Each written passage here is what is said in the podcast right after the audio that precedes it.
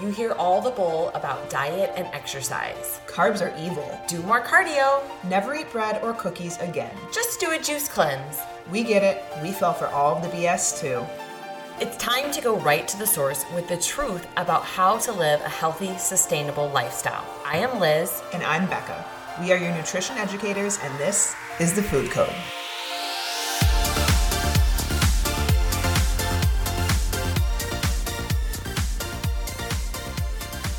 Welcome to another episode of the Food Code. We are on our way to Nashville right we now. We are on our way to Nashville right now. I decided to change all of my client check-ins to phone calls today because I get super effing nauseous when I try to do work in the car and I hate it because I'm in the like we we'll go to we went to Michigan 4th of July weekend. We're driving to Nashville right now. Like 8 hours of uninterrupted time to work would be amazing, but my body's like, "Nope, you're going to sit here and feel super nauseous like you're about to throw up out the window if you try to read anything on your phone." Oh my. It's the worst. And Dramamine, yes, works, but like it makes me super tired. Are you always like that even when you're not pregnant? Mm-hmm. Yeah. It's worse when I'm pregnant. Obviously, it's like heightened. It's the Oh boy. Um, but I was like that since a little kid. When you we used to go on long road trips because obviously, like in the '90s, you went on road trips. You didn't fly places. Yeah. Um, I used to lay down. also safety. I used to lay down in the back seat on along the like long ways with like a blanket, no wearing no seatbelts. Oh yeah. Um, we did the same thing. We had yeah. the fold down seat, or we took out the seats in the center of the van and we put an air mattress. Totally. We used to put bean bags, and we had one of those TVs that connected to the um Mm-hmm. the smoke thing, the cigarette thing. Yeah. And would watch movies on this Yeah. like little shitty TV. But yeah, no, I get super nauseous, which sucks. But um, Do you remember when they had like, those little DVD players that just came out and were so excited? they were like iPads or like uh, MacBooks. they were like thick. Mhm. Yeah. Mhm. And, and yes, we also had a phone that was like in the car, like one of those really big phones. It was like an older van, way back in the day. This is like early nineties, Oh, like nineteen ninety six, maybe. Mm-hmm. Yeah. yeah, but I I've always had horrible motion sickness. Mm. I hate it. Well, hopefully it's a smooth ride for us today. Yep. So, all right, we are going to be talking about how you should not be dieting year round. Guys, if you just finished a two month diet where you starved yourself and you took a week off, guess what? You shouldn't go back on another diet after a week, okay? Your body needs time to heal. And we're going to talk about that and how there are also times that you do push, that you do get more disciplined, that you do maybe get more restrictive. And there are seasons for that. But guess what? Most of your year should be spent in maintenance. Yep. I don't care how big your goal is. I don't care if you want to lose 100 pounds and you want to get there as fast as possible. Guess what? You aren't going to do it in one shot. Yeah. You've got to have times where you come out of it, you live in maintenance for a little Take while. breaks. Take breaks, absolutely, and then go back into it. And we're not talking about like not being as adherent. We're talking No. about being intentional with the seasons of your dieting and, you know, setting some push goals and setting some times where, okay, this is my cut weeks. Like I know I am going to be strict. I'm going to really buckle down. And Mm-hmm. even though JoJo's birthday party is Saturday, I'm going to stick with my plan. Yep. Absolutely. This is huge, guys. This is, and you need to be ready for this. You can't just be like, mm, I feel kind of fat. I'm going to diet. you need to be like, I am ready to put in the mental discipline needed to track and weigh all of my food, to get good sleep, to not put additional stressors on my body, to get my steps in, to get my water in, to be dedicated to this mm-hmm. goal for weeks at a time. Yeah, it's not going to be a two week thing, and you think that you know it's just Absolutely. supposed to be all fixed and you're done and you can go back to maintenance. No, That's not how it works. no. You go into it, you come out of it at maintenance, and you have a refeed week or two or three, depending upon how long you've been in these cut. Yep. Right, but realistically, like even people who are dieting down for body composition shows or physique shows, right, bikini competitions, they're not going longer than twelve to sixteen weeks. No, they do a cut phase for sure. Yeah. Because they know that your body will adapt, which is why you cannot do this for longer than 12 to 16 weeks, especially if you're doing a straight cut and you're not mm-hmm. taking refeed days, you're not taking breaks. No one should honestly like I don't really support straight cuts. I No. think that they're really really hard. They might serve a purpose in extreme situations, weightlifting meets where you have to make weight, stuff like that. But even then those people get refeed days. Mm-hmm. They have they're very strategic and planned out for it. If you are following a template that's telling you to eat 1200 calories and for the foreseeable future because it's a template and there's no coach involved, run away. Yeah. Okay. Or if it's something that you've had in the past, like I'll be transparent. We had some different meal plans or templates way back in the day Oh, when yeah. we first started the gym, right?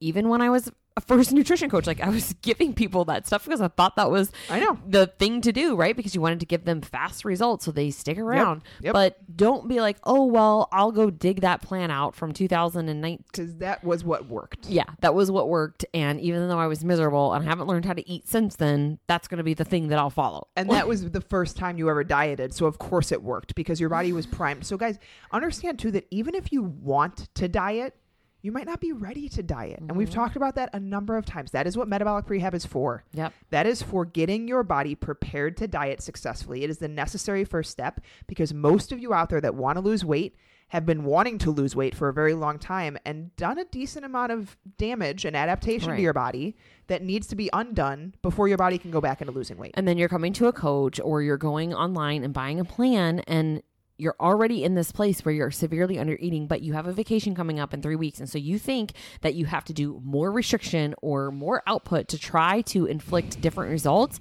That is not how your body works. You can fight it as much as you want, but I guarantee you, if you continue down this path, you're going to do more damage. You may even gain weight Yep. because your body will start holding on to anything and everything that it can because its job as we've talked about a million times on the podcast, is to keep you alive, right? Survival.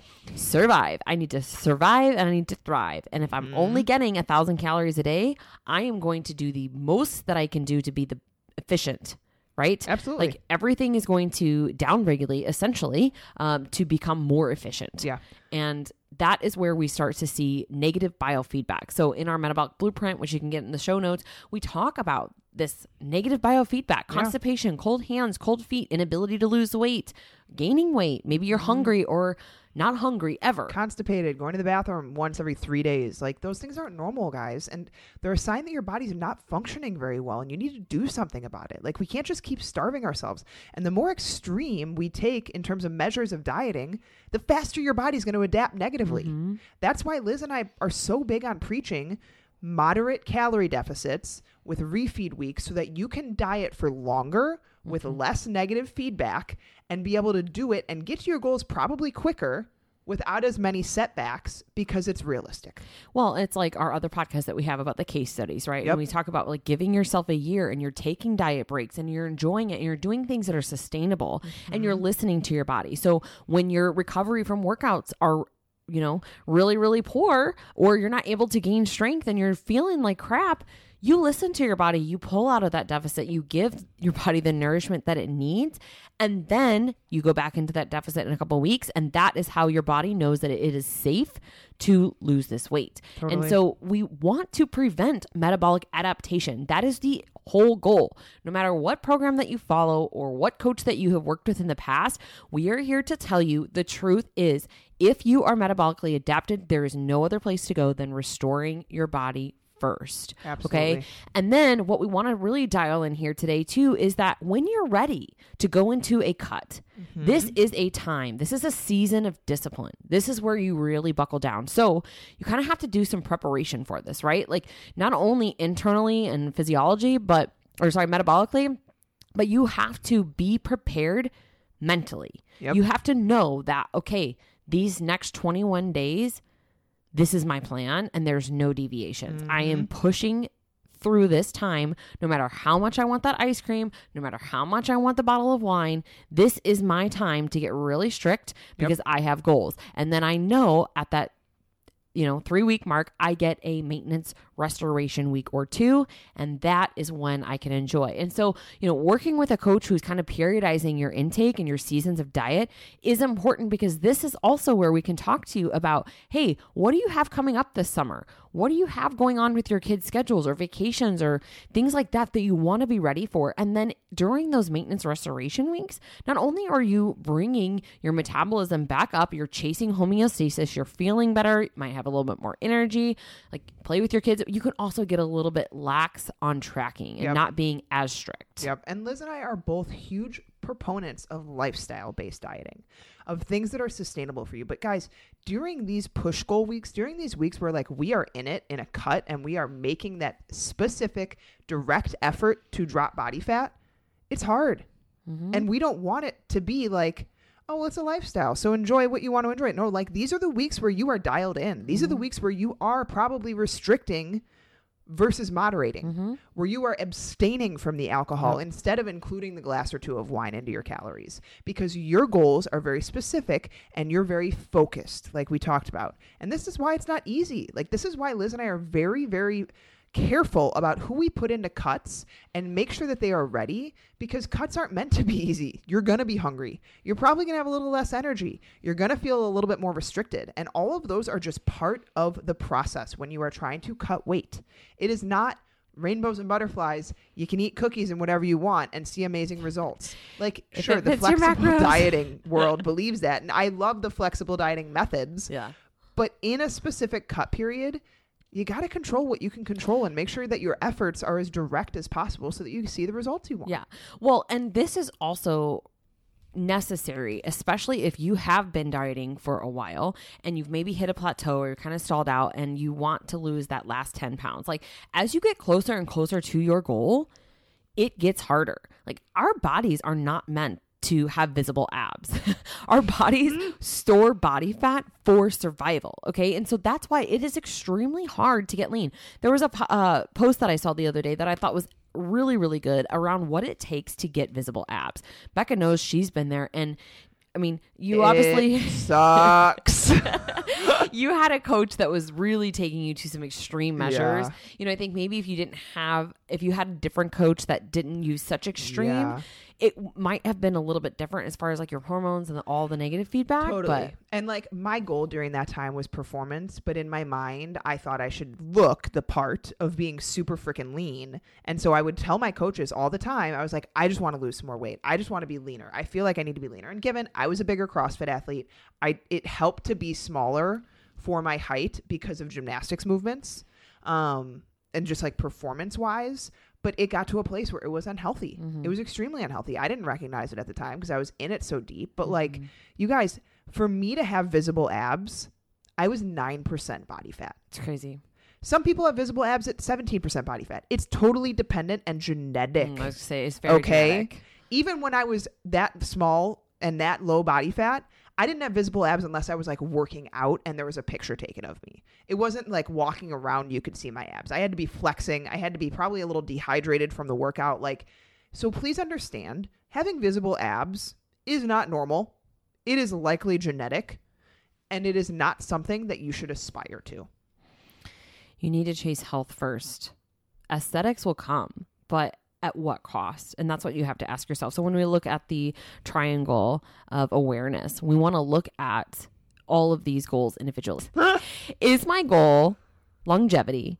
Is my goal aesthetics? Or is my goal performance? Because you are going to eat very differently for all three of those goals. And so that is important to also understand when you are dieting, when you are chasing these goals what is like the underlying why because you can't have all three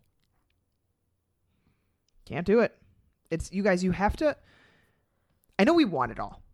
I get it. Like, and I still struggle with this mentally a lot of times. I want to be lean. I want to be able to enjoy my life. I want to be able to be strong and perform well. But it just loses focus. Yeah. It's like you want to be good at basketball, but you always want to be good at soccer, but you also want to be good at baseball. I'm sorry. You aren't going to be good at all of them. And like you're- Michael you're- Jordan was a perfect example of this. Just stick with basketball. You're an amazing, phenomenal athlete, and you probably could have done well in baseball if you focused on baseball. But you, same thing with dieting, guys. You have to create focus around the thing that is most important to you, and you have to be clear with what that is. and that can change too Totally. right like in the season that you were in okay performance was the goal a lot of people look at different athletes and some of them are just genetically gifted but some of them work very very hard to have the aesthetics that they do. They go mm-hmm. through different seasons. So in their off season of let's say like a crossfit athlete right? Like after the games someone might focus more on aesthetics than they would performance because they're not training for the games anymore.